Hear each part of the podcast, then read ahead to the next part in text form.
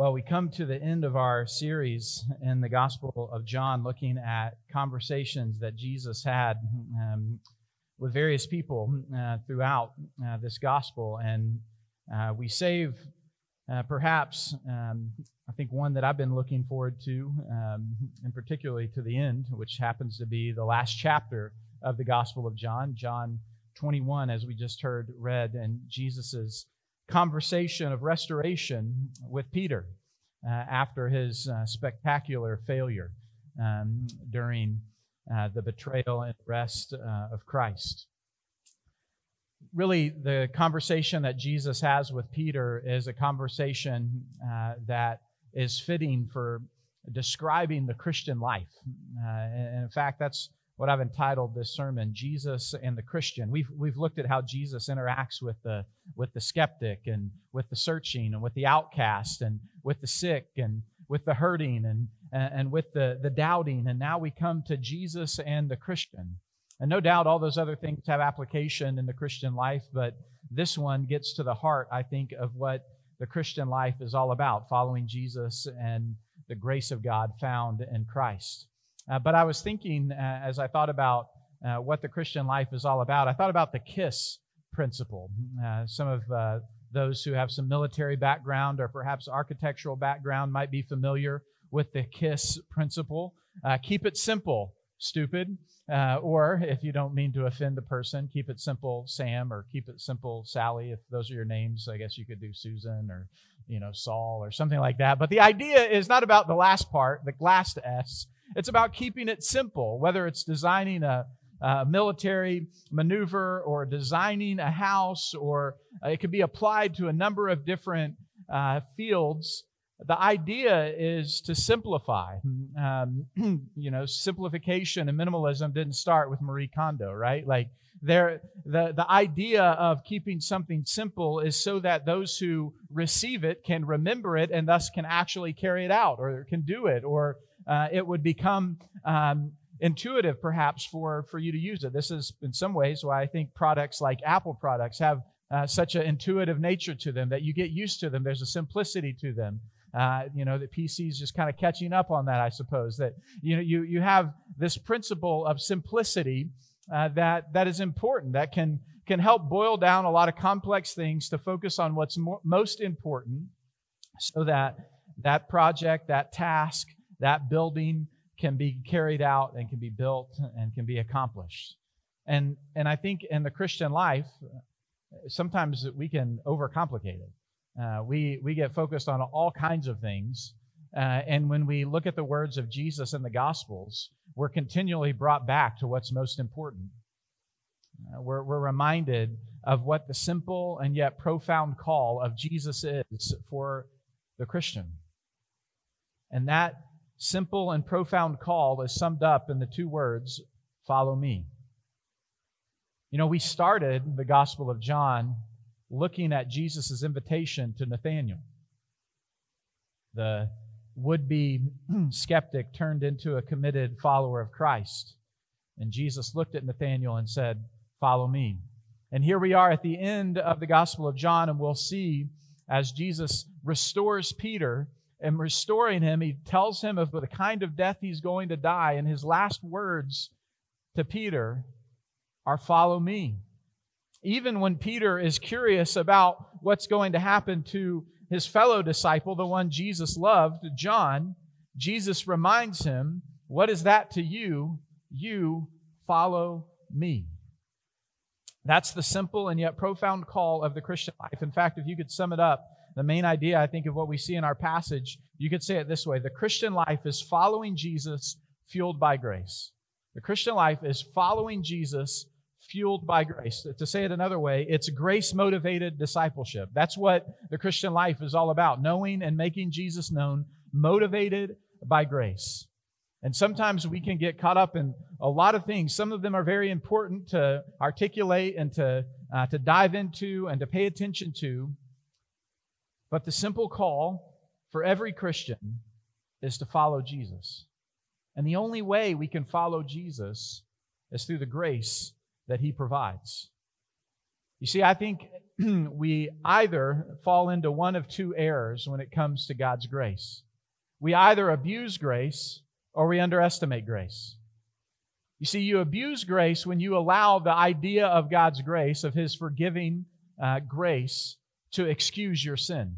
That's an abuse of grace. That's the kind of person who says, Well, God is loving and gracious. I can go on sinning. It doesn't matter. We, we've looked at Romans 6 before, and Romans 6 unpacks how when you think about the amazing grace of God, and if you ask, so if God's gracious, can I keep on sinning? Paul says, God forbid, you're out of your mind. So to abuse grace is to allow the idea of grace to excuse our sin. But to underestimate grace is when we're aware of grace, but we, we doubt its ability to, our, God's ability to really forgive us, as well as God's ability to progressively transform us.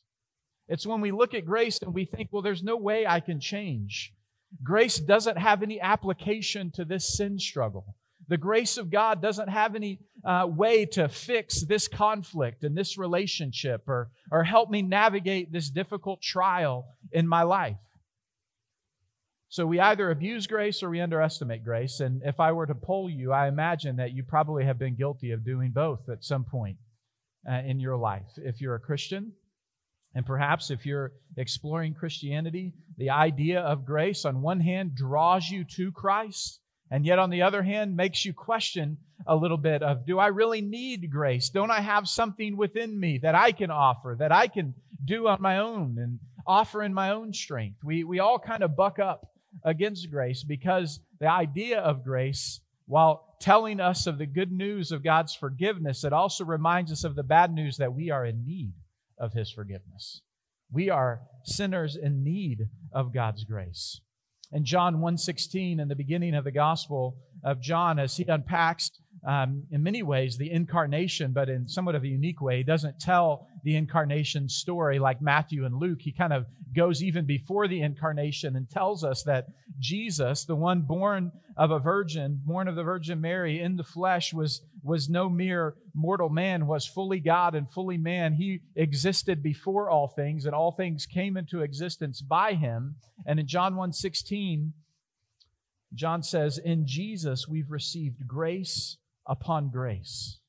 Grace and truth are found in Jesus, he goes on to say.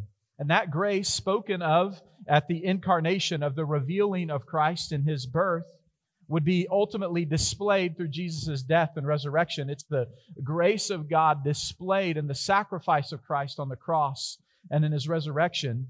And, and before Jesus ascends into heaven, we're led into this conversation that he has with Peter, his perhaps one of his closest disciples. And in that conversation, what I, what I believe we're going to see as we look at this passage in verses 15 through 25 is we're going to see that grace is the banner that hangs over the Christian life. Grace is, is the banner that's over the whole of Christian life because following Jesus must be fueled by grace fueled by the grace that's revealed in Christ, fueled by the grace that's secured and given to us through his sacrificial death in our place and for our sins and, and is enabled to be offered to us through his victorious resurrection from the dead. It's grace that fuels the Christian life. And we see that grace in John 21, 15 through 25. The first thing I want us to see as we look at verses 15 through 17 is that grace restores us when we fail. Grace restores us when we fail. We just heard this passage read. It's a, a famous passage as it talks us talks as we see Jesus and Peter talk uh, and and really the aftermath of Peter's denial of Jesus. If you go back in the Gospels, you'll see that uh, Jesus was foretelling the disciples of his death. He would say that he's going to be um, he's going to be betrayed, and he's going to be mocked and beaten, and uh, and then ultimately killed um, on the cross, and, and all the disciples are stunned by this. And Peter says, Jesus, even if everyone else runs away from you, I won't. I don't know if you've, if you've ever done that. If you, you've ever been like so sure, I'm I'm I'm going through. I'm I'm going to be bold. I'm going to do this no matter what, God. I'm going to do this for you. Maybe outside the Christian life, you know. Uh, we we've seen this before. Um, I don't think my daughter's in here, but uh, you know, uh, we've gone to a few different amusement parks, and oh, there she is. Uh, we've gone to a few different amusement parks, and um, just making sure she's listening, uh, and and getting up, working up the courage to go on a ride. Uh, and I love the process of seeing her become courageous. Uh, there's that moment where she's like, absolutely not, 100%, no way, never, ever will I ever get on any type of roller coaster ride, anything that goes higher than me. I'm not getting on it. Uh, but then there's that moment uh, when she's determined, no matter what, I'm not going back. Um, and to her credit, most of the time, once she's got to that moment, she's actually gotten on the ride. Uh, I don't know if you've ever been there where you think to yourself, "I'm, I'm, I'm really going to go through with it," and then you get to the moment and you're like, "Nah, actually, I'm good." Um, I worked myself up to it, but once I face it, I'm turning away. Well, that was Peter. He's like, "No matter what, Jesus, I'm never going to deny you." Even if everybody else does, I'll be there standing. And then, of course, in the Gospels, we read, and Jesus responds to him in that moment that before the rooster crows three times, that he, he will deny Jesus three times. and of course, um, Jesus uh, denies, or Peter denies Jesus three times, even to even to a little servant girl. Uh, he's ashamed uh, to to be identified with Jesus. And there in the Gospels, we see him weep uh, and depart as he's denied Jesus. And now we pick up after Jesus has been uh, resurrected. He's appeared to a few time, a few times to his disciples. Now we see, uh, just like in John 20, as he came to Thomas, the doubting one, uh, in the second appearance to his disciples, as if only to come to Thomas to secure his belief. It's like in John 21, he's come to Peter particularly to restore him, to show him the grace of God that restores us when we fail. And we get to this point in John 21, 1 through 14, through perhaps what is known as the most criticized fishing story ever told. Um, Peter goes to Galilee, uh, and it says that Peter says to his disciples, or says to the other disciples, I'm going fishing. And then the other disciples say, Well, we're going with you. Um, and so I think that this is like 25% of country songs is about this. I'm going fishing, and my buddies say I'm going with you. Um, and and the reason I say it's the most criticized fishing trip ever is because some uh, commentators wonder, uh, okay, so is Peter like going back on his commitment to follow Christ? Like, is he going back to his fishing trade here rather than following Jesus? Has he abandoned the Great Commission to go fishing? and and on one hand, I, uh, the first time I, I, read that, I thought, well, maybe he is. Uh, I could see that, you know.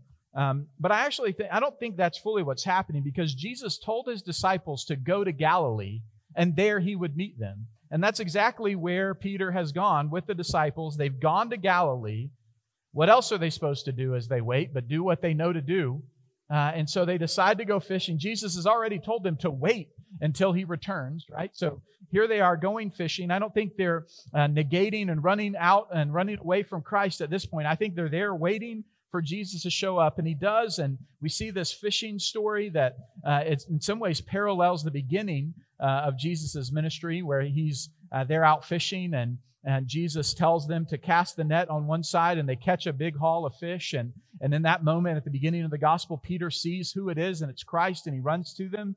Similar things happening here. It's just once more, I think, affirming uh, the, the real bodily resurrection of Jesus. Uh, here, Jesus eats breakfast with the disciples, cooks breakfast with them. He's not a, a ghost or an illusion. This is really Jesus risen from the dead, eating breakfast. Who eats fish for breakfast? I'm not sure, but Jesus did with the disciples. And, and now he has this conversation with Peter.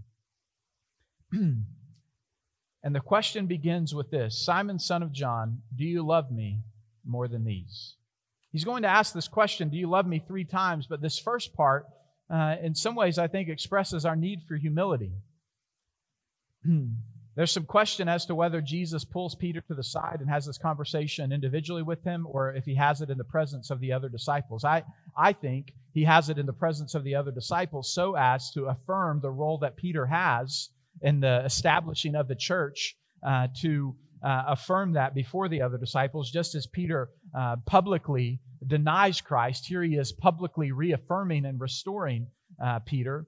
Uh, but he asked this question Do you love me more than these? And it reminds us of what Peter said. Even though all they fall away, I will not fall away, he says in Mark 14 29. And so now Jesus restores Peter in the presence of his fellow disciples so that he can be useful in the mission of God. And he asks him this question Do you love me more than these? As this reminder uh, of the need for humility. As Peter once pridefully said, Oh, I'm better than everyone else. Even if they all fall away, I won't. Now he's confronted, yet while firmly but graciously by Jesus to remind him of his need for humility. And as he goes on and he asks these question, this question three different times, it's not like, you know, an MC at a at an event where he's like, good afternoon, you know, and, and you guys don't say anything. He's like, I said good afternoon, you know, and, and then the third time, good afternoon, you know, and he waits for everybody to get pumped up, right? Like that's the, the goal of the MC to get everybody pumped up. Jesus isn't the hype man, all right? Like that's not what's happening here. Jesus isn't trying to hype it up. He's not, I also don't think, and I think this is important, Jesus isn't also trying to pour salt in the wound of shame. Obviously, as Peter denied Jesus three times, Jesus asked him this question three times. He doesn't do it to provoke shame for Peter failing. I think he does it asking a searching question to remind Peter that he only can love Jesus. He only can be useful to Jesus because of the grace that God provides. Do you love me more than these? Yes, Lord. Do you love me? Yes, Lord. Do you love me? Yes, Lord. It's this reminder, Lord, you, you know that, that I, I can't offer anything of, of great substance. You know my backstory. You know I've failed. All I can do is say yes.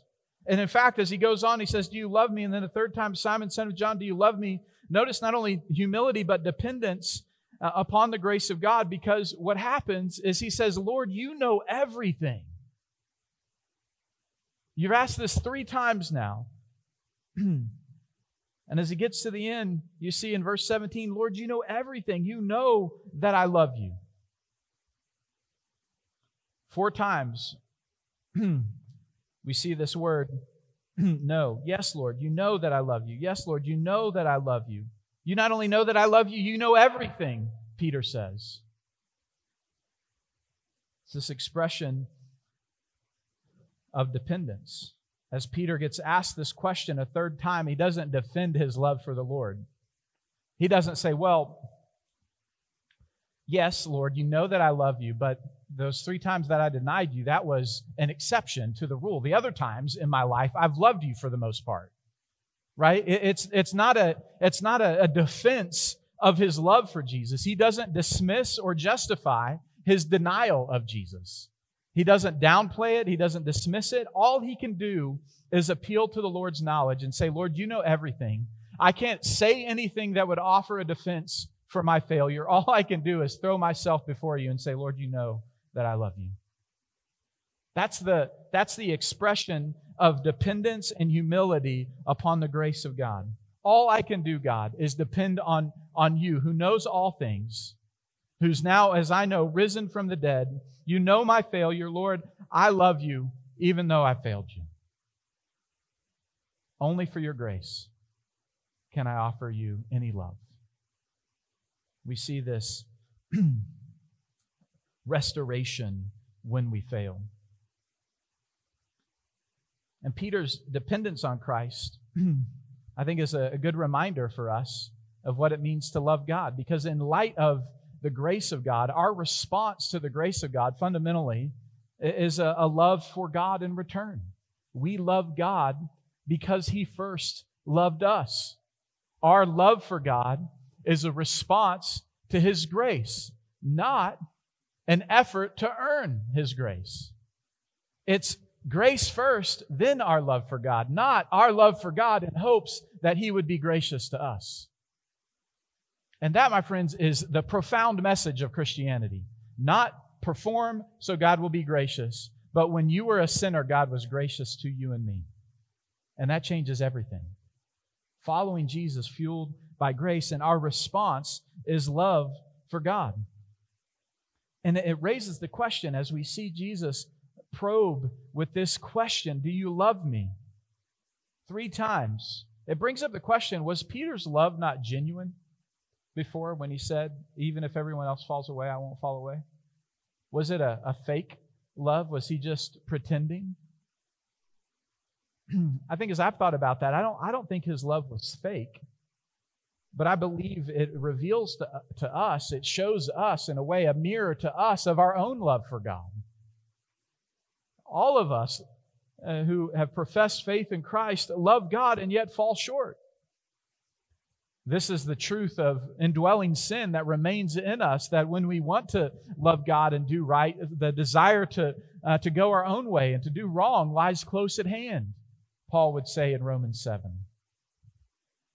And so it's not that his love is fake, but I think it's uh, this, this uh, picture of love that falls short, and, and it, it, it speaks of the grace of God that is underneath our love for God because when we fail, we come back in repentance to God, needing His grace. We begin the Christian life in response to God's grace, which leads us to repentance. And the ongoing reality of the Christian life as God exposes sin and reveals sin and shows us areas of selfishness and pride, as we see our sin, we continually are responding to the grace of God, repenting and turning away from sin. And we grow in the Christian life not in a uh, just an upper right uh, straight line shot to holiness. We grow in the Christian life as we continually respond in repentance to the grace of God in pursuit of becoming more and more like Christ. That's what following Jesus is all about. And, and we see that our love for God, though weak and faint, is held up by, is spurred on by the grace of God. Our love for God isn't a showcase of our performance. But instead, our love for God is a display of God's lavish grace that restores failures, that strengthens us in our, weaken, our weakness, it emboldens us when we're fearful. See, any expression of our love for God follows from and flows out of God's grace for us. That's how we respond to His grace that restores us when we fail. Our love is weak and frail, and God knows that. And by His grace,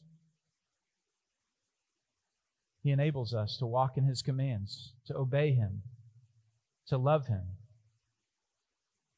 A while back, as I was studying this passage, I came across an old hymn from a man named William Cowper called Hark My Soul, It Is the Lord. Um, stirring long title, um, as most songs uh, were back then.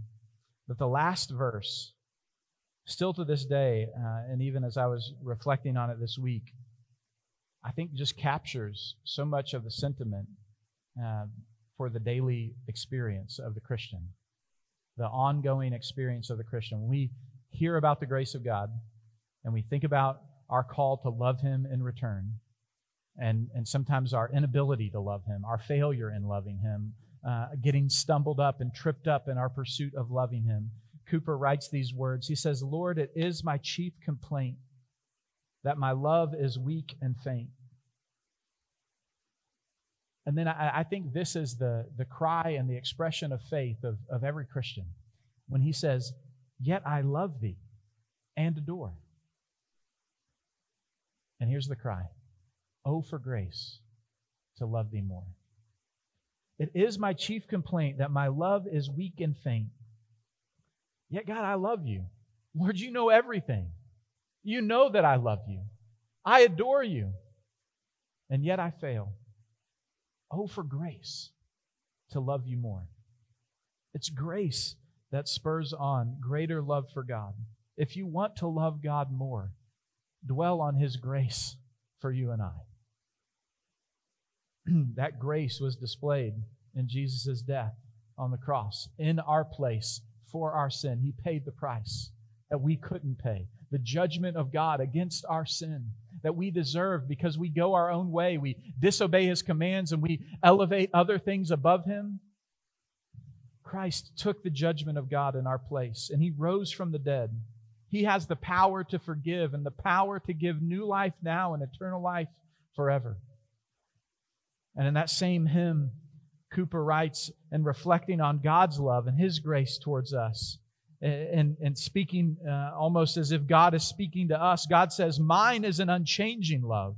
Though our love is weak and faint, God's love is unchanging, higher than the heights above, deeper than the depths beneath, free and faithful and strong as death. I love that picture. And, and if I were if I were there back when Cowper was writing these words back in the uh, late 1800s, I would have said, I hope, to Mr. Cowper, it's not just strong as death, it's stronger than death. Because in Christ's death and his resurrection, we're called to love God wholeheartedly. But that love that God calls forth from us can only take place because of his grace showed for us that wasn't just strong as death, but was stronger than death when he rose out of the grave. Grace restores us from our failure. But in this same interaction, as Jesus questions Peter three times, we also see that grace empowers us to carry out God's mission. So just as Peter responds to Jesus three times, Yes, Lord, you know that I love you, Jesus responds to that response from Peter by three times saying, Feed my lambs or tend my sheep. Feed my sheep. Three different occasions. Some people will point out Jesus uses two different words for love in the Greek, and here he also uses kind of two different words for feed and tend. I think that uh, the words are different, and yet at the same time, I think they're taken together here uh, collectively, not to make uh, a nuanced point, but a collective point uh, of, yes, Lord, you know that I love you, and, and there's this call to care for God's sheep. What Peter is called to do is a reflection of the commission that Jesus gives all of his disciples.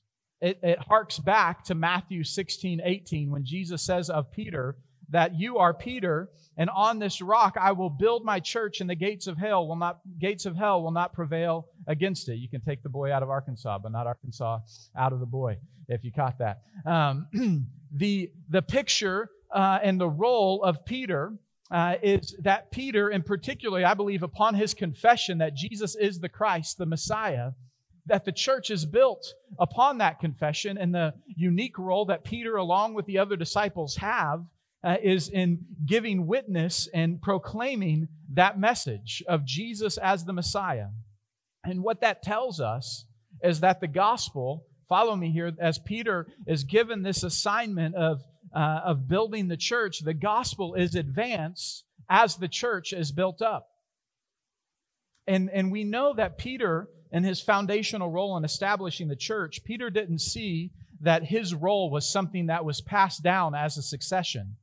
Um, Peter didn't see that, that he was a pope like figure that would be passed down in succession. And we know that's the case because one of the letters that Peter wrote, 1 Peter 5, Peter writes to the fellow pastors, fellow elders of the church that's scattered because of persecution. And he says to them, as fellow elders and witnesses of the suffering of Christ, as well as a partaker in the glory that is to be revealed, he says to these fellow pastors, Shepherd the flock of God that is among you. The same thing that Jesus told Peter to shepherd my sheep, to feed my sheep, to tend my sheep. Peter tells the pastors of these churches that he's writing to in 1 Peter to shepherd the flock of God, to tend the sheep. The church, as the, the gospel is advanced, as the church is built up. God used Peter to make Christ known and establish the church. It was Peter who stood up at Pentecost and proclaimed Christ crucified and risen from the dead. And on that day, 3,000 people were added to the church. It was Peter who would lead the church at Jerusalem, and then uh, eventually uh, the brother of Jesus, James, who would lead the church. It was Peter who would go to um, who would go when the gospel goes to the uh, to the Gentiles for the first time, and uh, it's taken to Cornelius. It would be Peter who would go and proclaim the message and affirm the work of the gospel, going from the Jew to the Gentile. God used Peter in advancing the gospel through establishing the church, not just for the Jews, but for the Gentiles, for all people, just as Jesus intended. And today, Christ's mission advances the same way as we, as God's people, bear witness to Christ near and far and establish His church. And being a part of Treasuring Christ's Church, you're a part of advancing the gospel through establishing the church. The day will come for some of you when you move to a new location and perhaps you join either another church plan or an established church, or perhaps God takes you through your work to go to the nations and work among the nations. And while working, be a part of advancing the gospel. And while you're there and while we're wherever God has placed us, we have a role in advancing the gospel through establishing the church. It's through the church and by the church that the mission of Christ marches on today.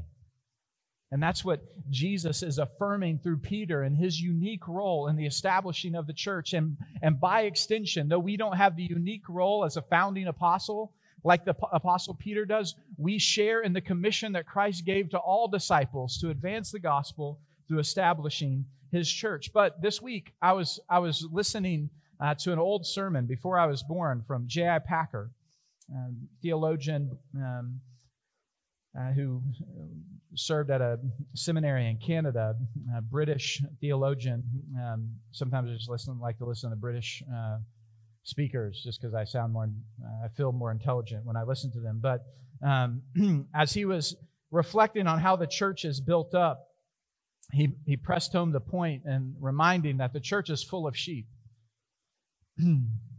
and I'm not a shepherd or the son of a shepherd, um, but I believe, uh, as I understand uh, sheep, sheep tend to be somewhat obstinate and don't do things that make sense. Um, they sometimes are guilty of being identified by the last S in the KISS principle.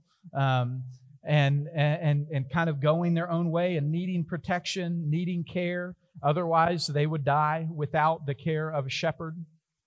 And uh, and and sheep can be knocked for all those things, but as Jesus tells Peter here, if you look the, each time he tells Peter his task, it's not just feed the sheep or feed the lambs, it's feed my sheep, feed my lambs. We're reminded, the people of God, the church, we're, we're not just stupid sheep, though we can be that. We're God's sheep, purchased by Him. He knows our name, we know His voice. We respond to Him. There are sheep that aren't of this fold that He has work for us to do to bring them into this fold. We're loved greatly, bought at a great price through the cross. Jesus in our place for our sins. We're, we're His sheep. And Jesus is saying to Peter that the church is built up when you take care of the sheep. So, in essence, he says to Peter, If you love me, then demonstrate your love by loving others for my sake. Peter is to do that to the people of God, to love others for his sake. And due to the sheep analogy, that means even the difficult ones are to be loved for Christ's sake.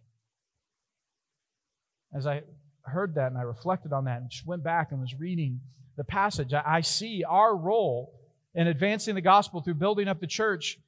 We also can see that we have this calling. The church is built up as God's people love each other, even the difficult ones, as well as love beyond our walls, even the difficult ones, for Christ's sake and in the manner that Christ loved us. Care for my sheep, love others sacrificially for my sake.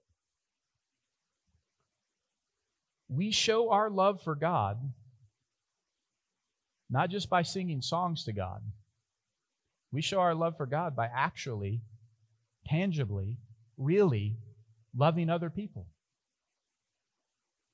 This is why we say at TCC that community isn't found, community is cultivated. Community is cultivated when we love one another intentionally, through the difficulty, through the awkwardness, through the sacrifice. We show our love for God by loving others for Jesus' sake. We show our love by patiently and faithfully caring for and serving others. Not to get something from God, not to prove something to other people, but simply in response to the grace that God has given us in Christ. Grace empowers us to carry out God's mission. And it's really only grace that I think can, that can empower that kind of love. Otherwise, we love to get or we love out of convenience. It's grace that empowers us and frees us to love sacrificially. It's grace that frees us and empowers us to, to love without strings attached, not because we get something, but because we genuinely desire to offer something. I was reminded yesterday, I got my hair cut um, at Great Clips on Carpenter Road.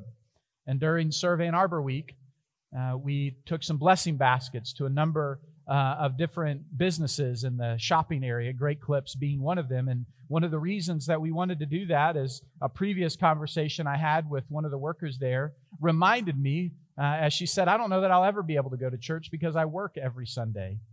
I'm reminded as the church, I don't want to just be a place where I invite others to join us, though I want to do that. I want us to be a church that goes to where other people are and meets them there. Oh, I can't take the church service there.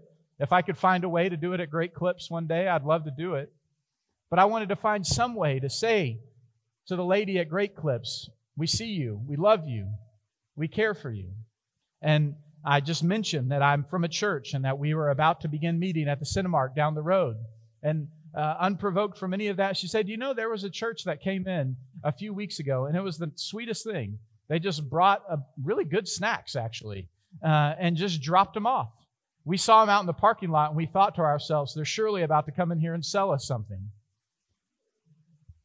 I said, I'm glad that you enjoyed the snacks. We just wanted to say we love you and we're grateful for you. And Jesus does too. Our response to the grace of God is loving others for the sake of Christ. Who are you loving for the sake of Christ? Who are you loving in the body of Christ? that requires time and energy, patience and sacrifice for the sake of Christ, for the sake of building up the church? Who are you loving outside the body of Christ? Tangibly, with no strings attached, not loving to get, not loving out of convenience, but loving in response to the grace of God. Grace empowers us to carry out God's mission, and then finally, grace sustains us as we follow Christ. Grace sustains us as we follow Christ. it sustains us as we count the cost. Once Peter affirms three times that he loves Jesus, he's dependent on him and his grace, and Jesus commissions him to feed his sheep. In verse 18, he says, Truly, truly, I say to you, when you were young, you used to dress yourself and walk wherever you wanted, but when you're old, you'll stretch out your hands, and another will dress and carry you where you do not want to go. And John, as an aside, says, This he said to show by what kind of death Peter was to glorify God. And history and tradition tells us that Peter was crucified like Christ, but not wanting to die in the same manner as a Savior. He was crucified upside down. Peter would give his life for identifying with Christ. And after saying this, Jesus said to Peter, Follow me. It's grace that sustains us to follow Jesus. He tells them the way in which he's going to die. And Peter, Peter got this. If you read 1 Peter 4, it's amazing to think about Peter before Jesus' death and resurrection, how he often was putting his foot in his mouth. And then you read 1 Peter and you realize he got it. He got the grace of God. He, he said, If anyone suffers as a Christian, let him not be ashamed, but let him glorify God in that name. In 1 Peter 5 12, he says, I've written to you, exhorting and declaring that this is the true grace of God. Here it is stand firm in it. Here's grace. Stand firm in God's grace.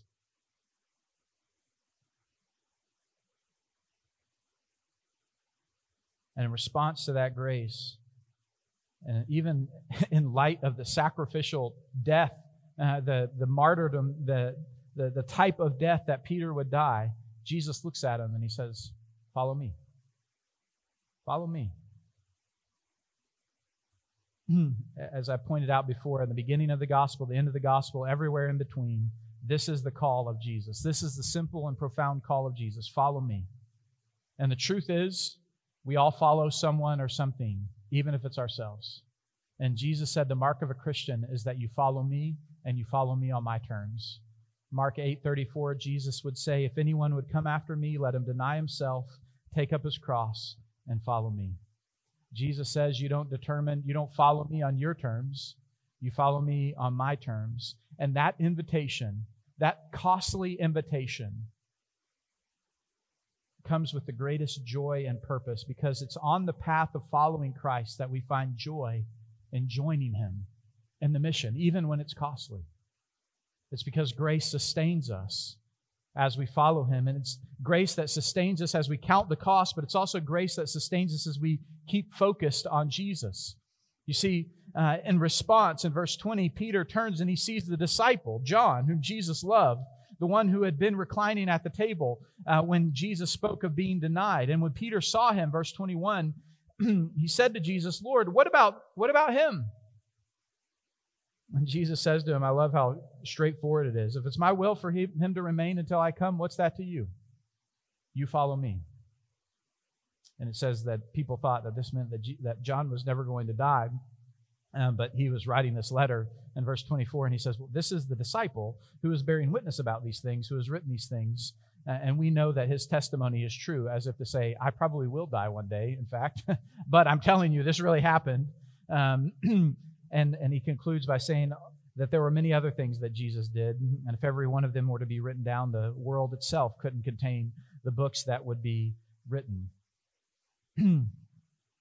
As Peter hears this costly call to follow him, he starts to wonder, what about what about my friend?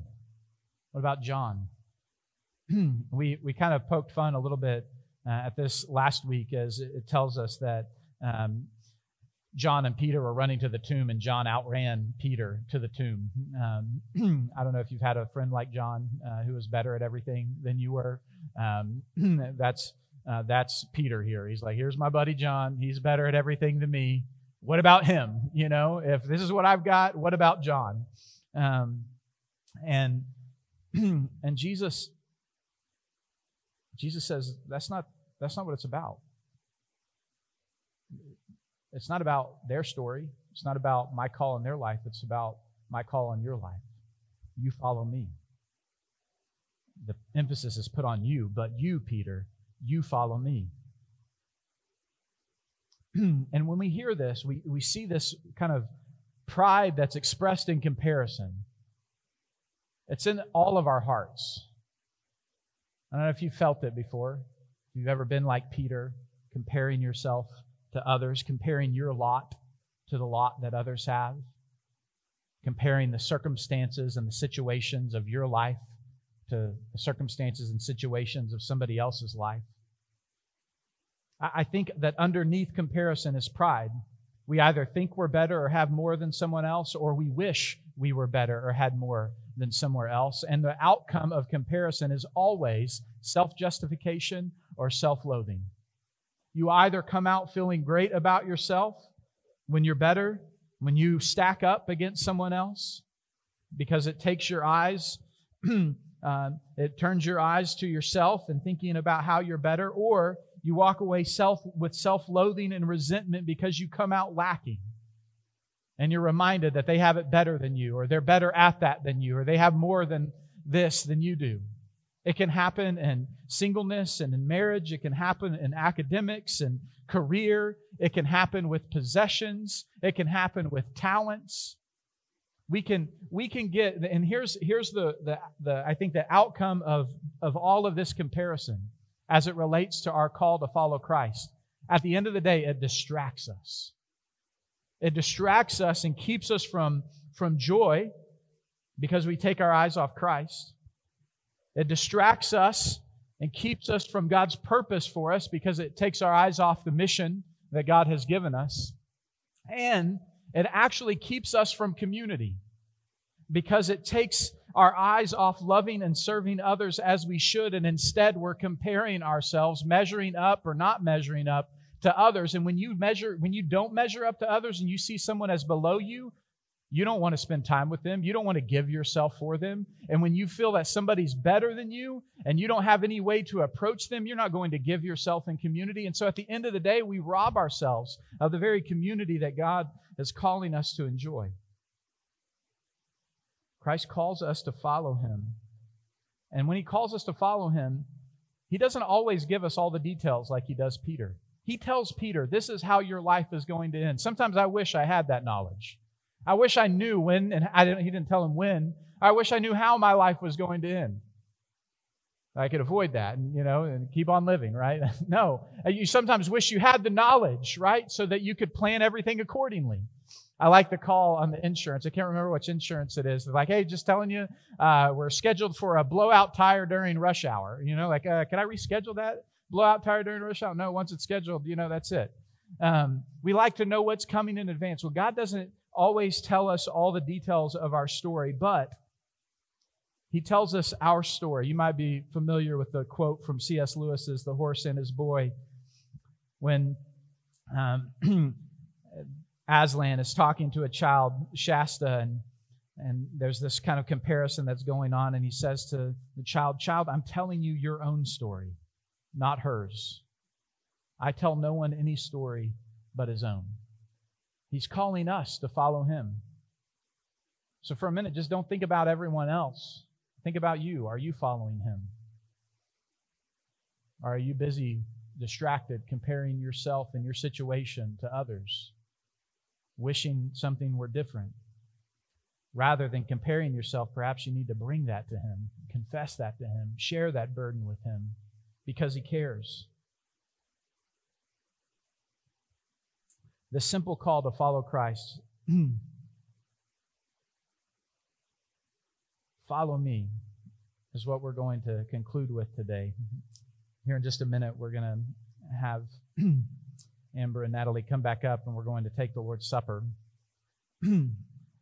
I was reflecting this week and over the past few weeks, I've heard a number of different stories about Christians around the world being persecuted. I was reading a story about Christians in Nigeria. Some 3,500 Christians have been killed just in six months this year, um, tracked down by Boko Haram and, and other uh, militant groups in the area that are persecuting Christians, and hearing stories about Christians and pastors in the Middle East that are being contacted by the Taliban, being said, We know where you're at, we know what you're doing, as if to provoke and instill fear within them. And just thinking about how we get distracted by so much stuff that's right in front of us here in the American church. And sometimes we forget about what's happening around the world as followers of Christ face persecution and suffering. And I was taken back to a summer I spent in Jordan, uh, seeking, I was living there and for a two month kind of mission project working uh, on learning a language, learning Arabic, and uh, working with university students. And as we took language classes, one of the things we did was we learned the song, I Have Decided to Follow Jesus. And uh, we learned it in Arabic to kind of help us with our, uh, our Arabic. and and I, I just kept coming back this week as I was thinking about this call to follow Jesus. And it's the same call that Jesus gave uh, Nathaniel and Peter in the Gospels. It's the same call that he gave believers in the first few centuries of the church as it was established, and through the Middle Ages and the Reformation, and, uh, and throughout, um, throughout the history of our country and other nations. It's the same call that uh, brothers and sisters in Nigeria received. It's the same call that many brothers and sisters in Afghanistan received, and all around the world in different languages, the call to follow Jesus. And I was just taken back to listen to that song. Samam tuani at Bayasui. Samam tuani at Bayasui. I have decided to follow Jesus. No turning back, no turning back. The story, the story of that song goes back to India when a believer comes to faith in Christ and the chief of a tribe, so incensed by his profession of Christ, gathers this man's family and calls upon him to recant his faith. And if he doesn't, he'll shoot his two sons who are there with bow and arrow. and he says, I've decided to follow Jesus, no turning back. And he shoots the arrows, kills his two children, one biographer tells us. and then the chief says, Having lost your children, will you also lose your wife for your, for your Jesus? And the story is told that, in essence, he says, The world before me, the world behind me, the cross before me, and his wife is shot. and once more, given an opportunity to deny him, he won't deny him. As he says, I have decided to follow Jesus, no turning back. And then he dies for professing faith in Christ. When I think about how simple and profound the call is to follow Jesus and how much we get caught up in so many other things, think about believers who have given their life for the sake of Christ. As we think about the call to follow Christ, it might mean some inconveniences and, and some sacrifices that we make along the way. Our stories may be different, but we follow the same Savior with the same mission. And he's telling us our story, and he's calling us not to compare ourselves to one another so that we'll end up being distracted from what he calls us to and off track from what we're supposed to be doing, busying ourselves with all kinds of things rather than being about the simple, profound call to follow Jesus invite others to do that as well. he tells us to look to him. God has given us whatever lot we have, and whatever lot he's given us, it's good. It's for His purpose, it's for our good, for His glory. So we can follow Him in the midst of our lacking, just as brothers and sisters follow Him in the face of death and persecution every day. We can follow Him in the midst of our disappointment, in the midst of our sickness, in the midst of our, our struggles, in the midst of our waiting, in the midst of our struggles to understand what God's doing. He calls us to follow him and keep following him. It's grace that sustains us as we follow him. And as we think about the life of Peter, we begin to understand that our failure, our sin, is not an obstacle to the mission of Christ when we in repentance respond to the restoring grace of God that's given to us in Christ. And like Peter, we count the cost and we follow him.